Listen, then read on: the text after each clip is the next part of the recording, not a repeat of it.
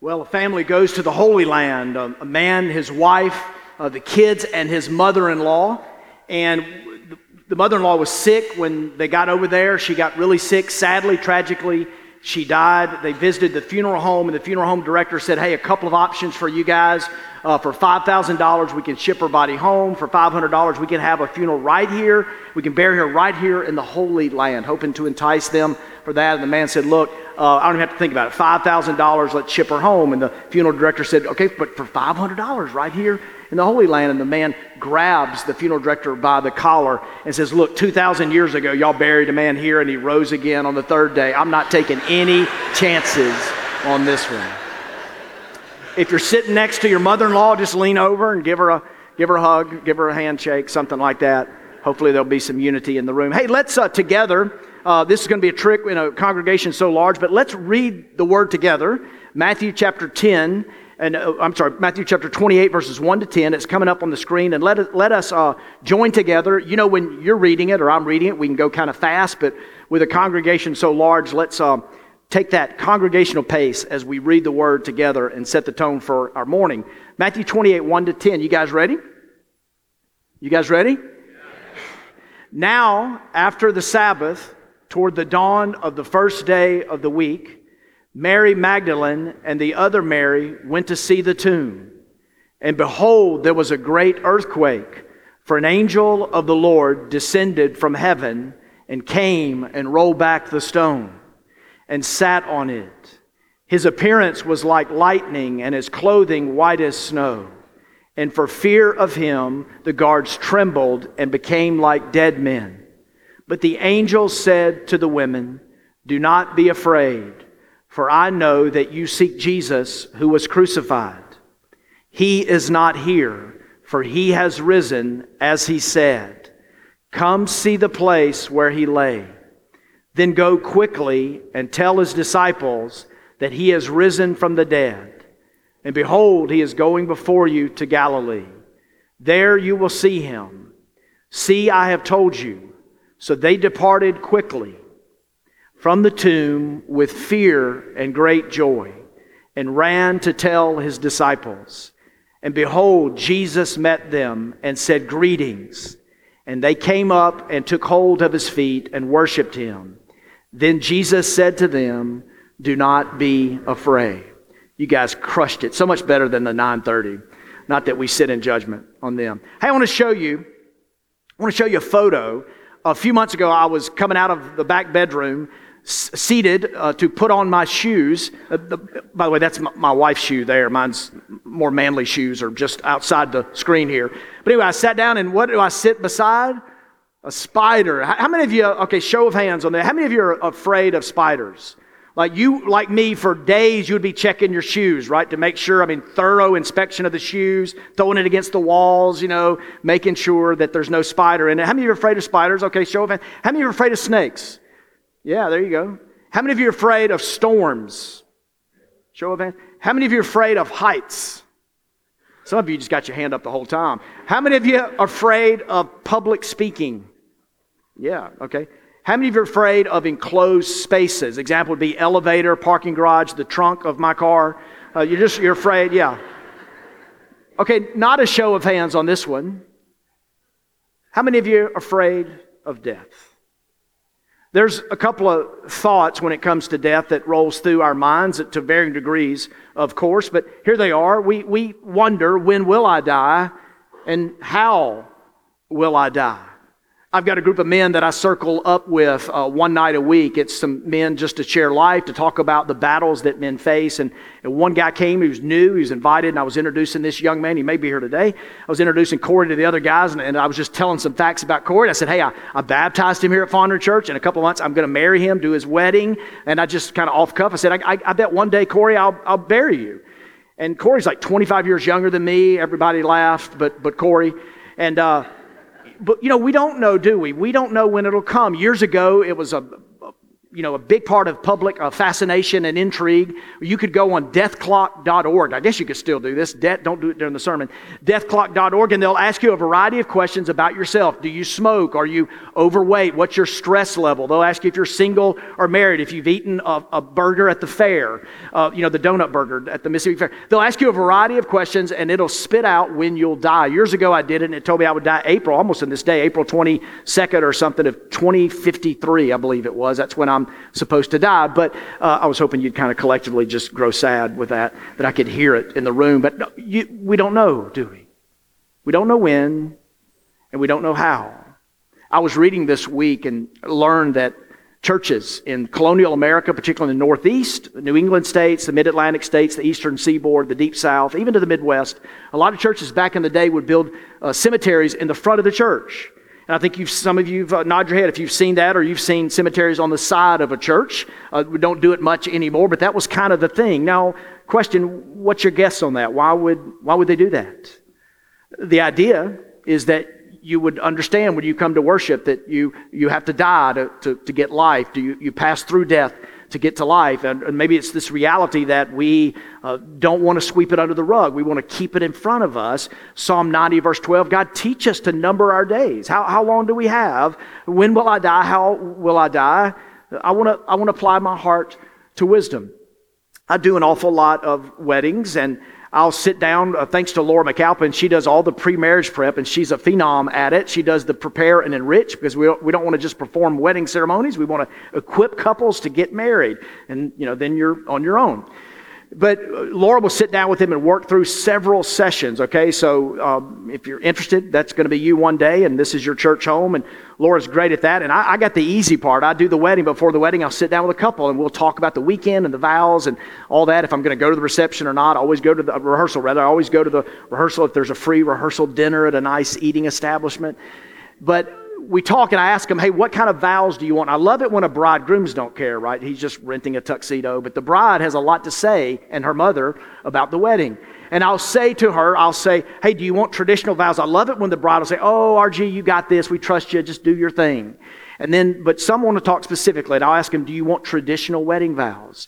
And there's that part at the end. I always ask a couple, I'll say, hey, do you want at the end, do you want me to say, till death do us part, or for as long as we both shall live? Now, what would you guess? What did the couple, 10 out of 10 times, that young bride will say, for as long as we both shall live. She, she's like, oh, no, yeah, death. No, don't talk about death. I don't want to talk about death at my wedding. And we just don't want to, do we? It's just not what we want to do. And one of the tremendous responsibilities and one of the high honors of doing what I do is being with hospice. And it's happened many times when I'm working with hospice and I'm with a family. And I can tell you that there's two extreme moods or mentalities or spirits in a room when someone is about to depart. And on one extreme, there's the joy of letting go that a family has. And on the other, there's the despair of holding on. And see, if you live well, you can leave well. If you live well, you can leave well. I want us this morning I want to say to you passionately and I want to say to you boldly that you don't have to fear death. And you don't have to fear death because of four words that we all read aloud together. These four words on the screen again now. He is not here. And I want to say three things about these four beautiful words. He is not here. I want to talk about the historical, uh, the historical reality. Then I want to talk about the help for today, and then the hope for tomorrow. The resurrection is a significant event, the most significant in the history of the world. It's why a lot of us, I would say most of us, dressed up, and y'all looking good, by the way. It's why we dressed up and came here today. Some people are confused and think Jesus came to give good advice. Anybody think that way? Jesus came to give good advice. Look what Mark 1 14 and 15 says.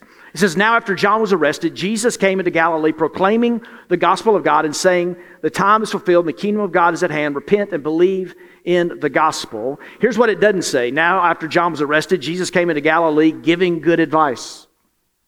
It says he proclaimed the good news. What's the difference?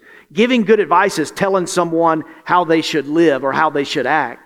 News is an announcement that something significant has happened. And Jesus strangely and wonderfully was teaching that the kingdom of God is at hand and it's not going to be a king. Remember that ride in Jerusalem where they wanted him to be a king? And then they got forlorn and crestfallen because he wasn't going to be the king that they wanted him to be. And he spoke of this kingdom. He didn't come to give good advice. He came to share news. It was an announcement of something significant that was happening in their midst. This Easter story is a story of wow. Everybody say that out loud. Say wow. When's the last time, besides just now, that you've said wow? We say it at birth, we say it at death, we say it in some magnificent moments uh, of life. Let me show you quickly three uh, quick pictures of people you may or may not know, know of. This man's from the Netherlands. That's why he has a funny name, Wim Hof. And he scaled almost, dressed like this, by the way, he scaled almost to the top, not quite, but almost to, the top of Mount Everest in only shorts and boots. He doesn't, he's not wearing his boots in this photo. He thought he'd get a little loose, I guess. But he, was not, he, he didn't wear a cap, he didn't wear a jacket, he didn't wear gloves, and he made it almost to the top of Mount Everest. And people in science and medicine, I know this is confusing, but he figured out some almost supernatural way to regulate body temperature so that he could do that. And when we hear stories like this, we say, wow. Here's another guy He's a five foot five Frenchman. His name is Alain Roberts. And his mother, after he was arrested for the 40th time, his mother tells a story that he was fascinated with monkeys and squirrels growing up. And Alain Roberts, this five foot five Frenchman, has scaled the tallest buildings in the world in New York City, in Singapore, yes, that one in Dubai. And he does it without the aid of rope and harness. Are you kidding me? Wow, huh? Here's a man that some of you have heard of, this guy named Dean. He's an ultra marathoner. I got an ultra marathoner in my small group. These guys are not right. And Dean ran 50, uh, he ran 50 marathons in 50 states over 50 consecutive days. And we hear stories like that, and what do we say? Wow. We say, wow. In October of 2014, where were you? The month of October, five years ago, what was happening in Mississippi? Anybody know? Hint, the cover of Sports Illustrated. Both Ole Miss and Mississippi State were ranked in the top four or five in the country. Y'all remember that? And it, it was the first ever BCS uh, playoff. That was the year. And if they had stopped the season then, uh, both of our teams would have played in the national championship, the four game. Isn't that amazing? Unfortunately, they, we had to keep playing that season, right? But in October, what did we all say? We said, wow. I was telling my kids, this will never happen in our lifetime, in your lifetime, ever again. But we said, wow. I've been married to Miss Susan for 23 years, and 16 years ago, after living in Florida and California, she's from California, I brought her to Mississippi, and she said, wow. different, different kind of wow. But she said, wow. This is a story of this is a story of wow like no other wow, like whatever your wows have been. There's no wow like the resurrection story. What I love about it, what I love about it is it's a story of the prominence of women. In Luke's account, uh, the others do this, but Luke in particular, uh, the women shared a story with the men, and look what it says. But these words seemed to them, to the men, an idle tale. They thought they'd been at the beauty shop and they did not believe them. Let me translate that for you to our day. The women said, Jesus Christ is risen, and the men said, fake news. So women got it first. Did you, you remember the story we read in Matthew with Jesus? They saw Jesus, what did he say? You remember? One word. Somebody. Greetings. Isn't that like the understatement of the whole narrative there? Greetings. What is it? What is it? You know, I, I don't pretend to know, but to me, it's like, hey, I told y'all, I told you greetings. Jesus, real formal there. And then they wash his feet, which is not very formal, but a beautiful expression there. This is a wow story. It's a wow story, but listen to me. It's a story that has historical reliability. It, it, it is real and it happens. Could it be a hoax? Could it be a fable or a fairy tale? Could billions of people be deceived? Could I be deceived? Remember what Paul said in 1 Corinthians 15, the great resurrection chapter? It's the longest stretch dealing with the resurrection in all the New Testament. And Paul said, if this is not true, we are to be pitied among all men. Our preaching is in vain. Ouch. Could it be, could it be a lie? As someone who studied, as someone who's debated and dissected and looked at it for years from a variety of angles, I'm telling you today, it takes a whole lot more faith to believe that it's a lie. So, any good liars in the room, don't raise your hand. Any good liars in the room, I'm going to help you guys be good liars. Okay, I'm the only pastor in America doing this on Easter Sunday, but here's how here's how you lie. Here's how you deceive a whole lot of people. You got to do a few things. This will help you to deceive a lot of people, maybe billions of people. You'll need to do three things, at least these three. Tell only lies that benefit you. Secondly, don't mention specific names and places because what's going to happen there? Some of you have been caught in a lie, right? That's where you get in trouble. And then anticipate pesky fact checkers. So the first one, tell only lies that benefit you. James was beheaded. Philip was imprisoned. Matthew was cut to pieces with a half hammer, half saw type of device. Mark was drugged in the streets till he died. Peter was crucified. Bartholomew was burned and crucified. John got the good end of the deal. He was exiled to the island of Patmos all alone. Would you die for a lie? Would you face torture and ridicule and rejection all for a lie? Let me read uh, from friends of mine, Tim Muehlhoff and J.P. Moreland. They wrote a book called The God Conversations. And they uh, quote an early church father who, through beautiful sarcasm, illustrates this point. Pretend the guys, the early disciples, gathered up and said the following Let us band together to invent all the miracles and resurrection appearances which we never saw, and let us carry the sham even to death. Why not die for nothing? Why dislike torture and whipping inflicted for, for no good reason? Let us all go out to all the nations and overthrow their institutions and denounce their gods. And even if we don't convince anybody, at least we'll have the satisfaction of drawing down on ourselves the punishment for our own deceits. Second thing, you, first thing, you're only going to tell a lie that benefits you, benefits you. Secondly, don't mention specific names and places. When Jesus uh, rose, we know that he had breakfast at the beach. We'll talk about this in a minute. But he appeared to, to guys. He appeared to women. He appeared to over 500, we're told. Here's how Mark 15 puts it. And when evening had come, since it was the day of preparation, that is the day before the Sabbath, Joseph of Arimathea, a respected member of the council who was also looking for the kingdom of God, took courage and went to Pilate and asked Pilate for the body of Jesus. Now, this is a prominent figure, follow me. And Joseph brought a linen shroud and taking him down, wrapped him in the linen shroud, and laid him in a tomb that had been cut out of the rock. And he rolled a stone against the entrance of the tomb. This particular Joseph was one of the most prominent people in the Jewish world. He was one of 72 on the Sanhedrin. The Sanhedrin is like uh, our Supreme Court.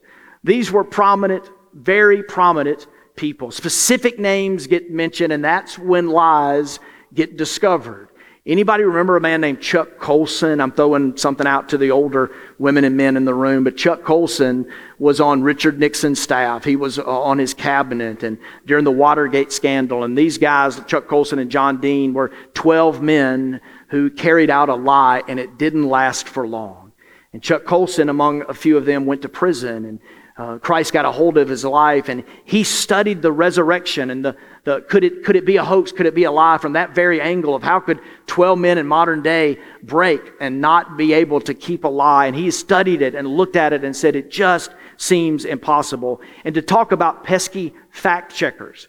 Be a preacher. Stand in front of hundreds of people every Sunday and drop some illustrations and stuff. People are going to check your facts, right? You know that anybody, a professor, I see a professor, Dr. Smith over here, if you do public speaking, people are going to check you out. And there wasn't a Google back then, but there was a close knit community. And there was a Jewish community, hear me, that they had a vested interest in the resurrection, the claims of the disciples not being true. They had a vested interest because it contradicted their deeply held religious beliefs and it set them back. It was, it got in the way of their social and political power, there was every reason in the world for the elites, for the intelligentsia, for the dignitaries and luminaries and important people of the day to make sure that if this wasn't true, it wouldn't be true. From who, who guarded the stone to the whole story. It is historically reliable. He is not here. It's a historic reality. Secondly, it gives us help for today.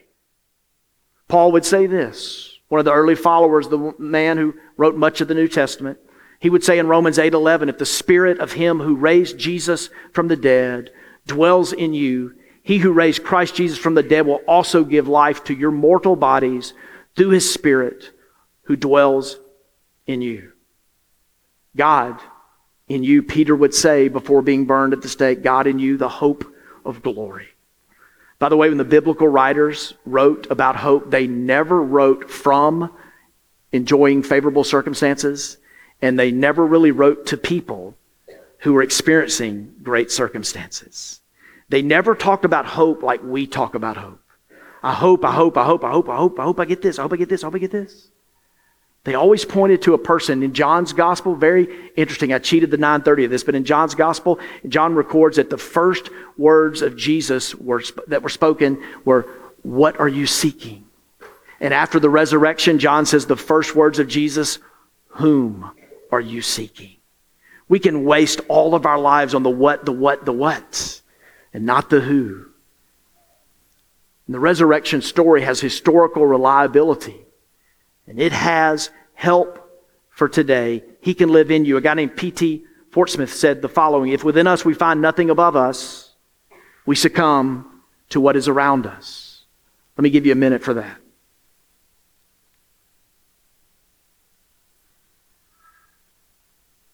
If within us we find nothing above us, we succumb to what is around us.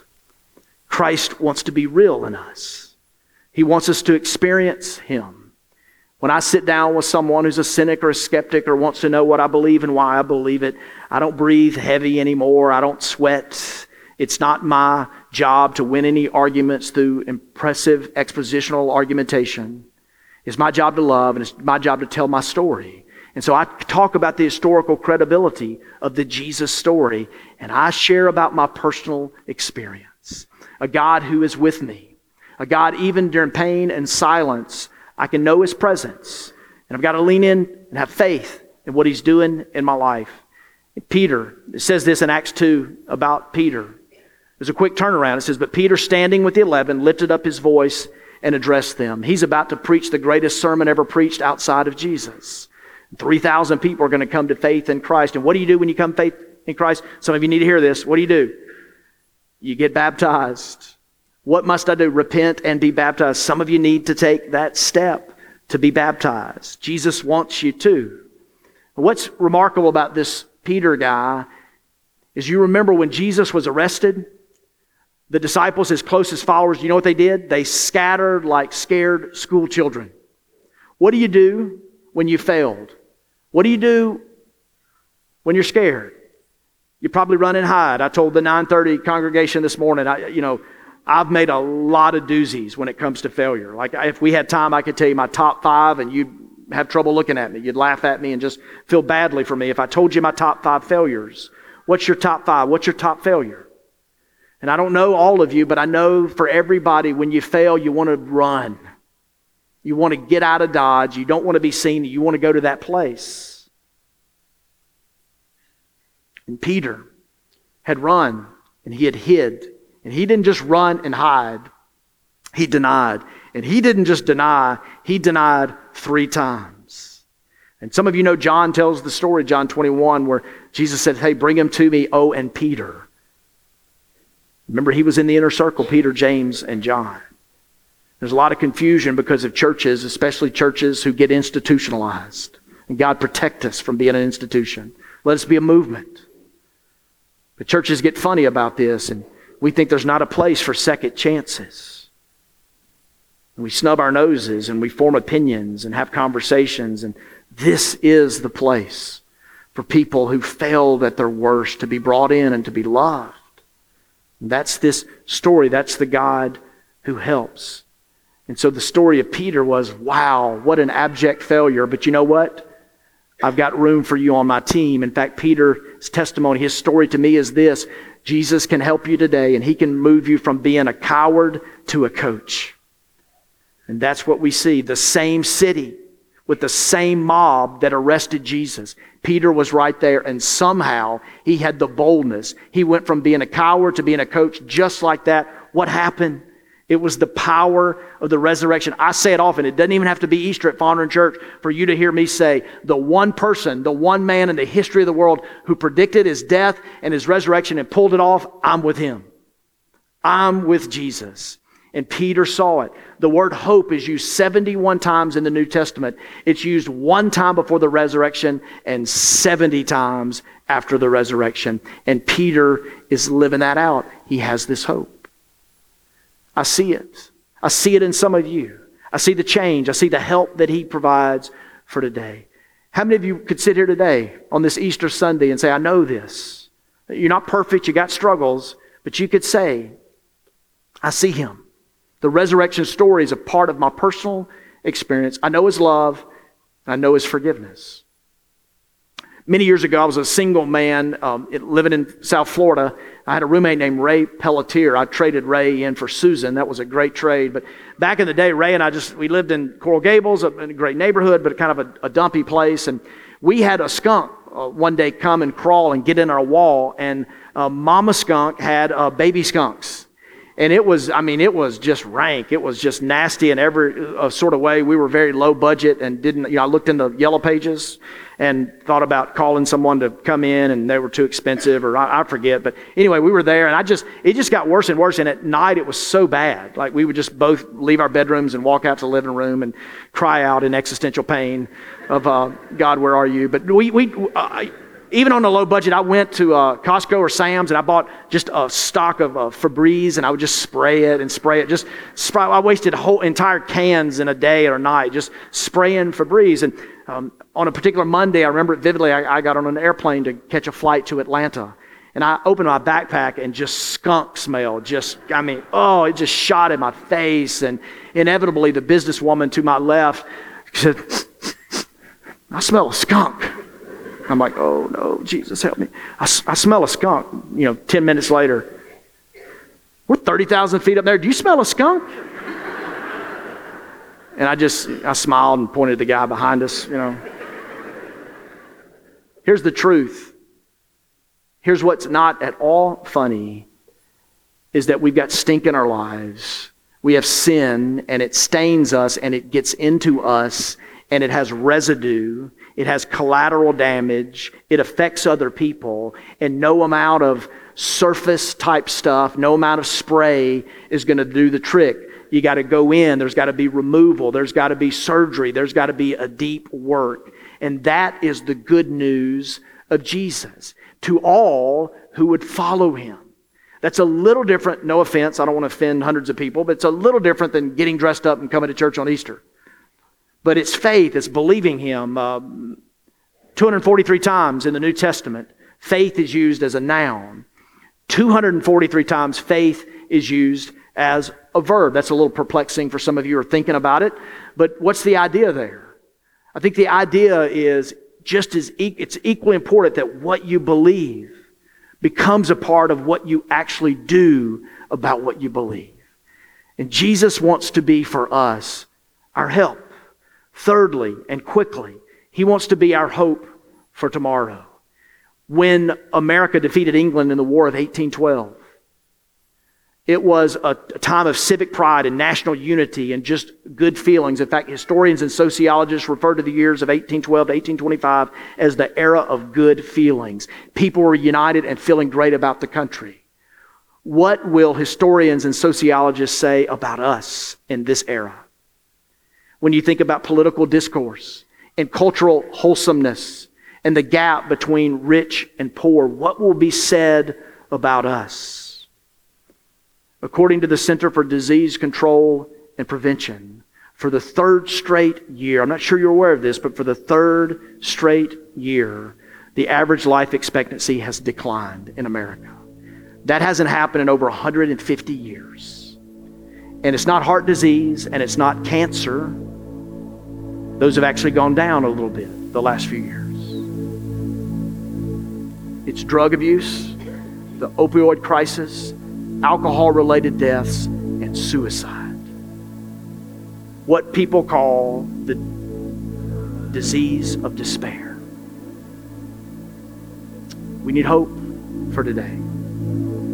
John Hopkins released a study very recently. It said anxiety and depression is on the rise with every demographic in America. One writer calls it a peculiar American form of loneliness.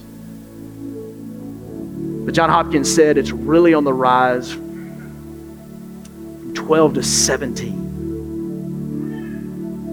Now, my mama's here today, and I look back when I was 12 and 17, I was having a lot of fun. I was getting in trouble, but I was having fun. And I don't remember a lot of stress that I see kids under today. Social media and cyberbullying and comparisons. We're struggling with things that we didn't struggle with 20 years ago, and we don't know what to do about it.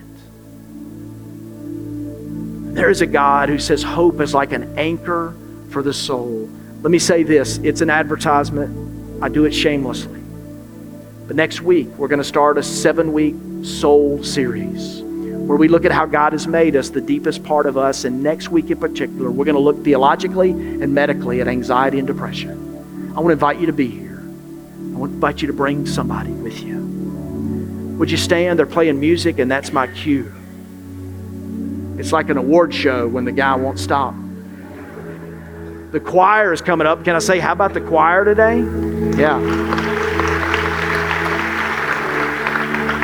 Now, if we got some Presbyterians, some Episcopalians in the house, you may, you may want to take back your clap because the choir they're going to they're going to they're going to move a little bit right now. Okay, just it's just a slight sway, so we hope you're not offended, and you're welcome to join them. We're going to sing a song about how he still rolls. The the stone is still rolling. Has nothing to do with Mick Jagger and Keith Richards and those guys.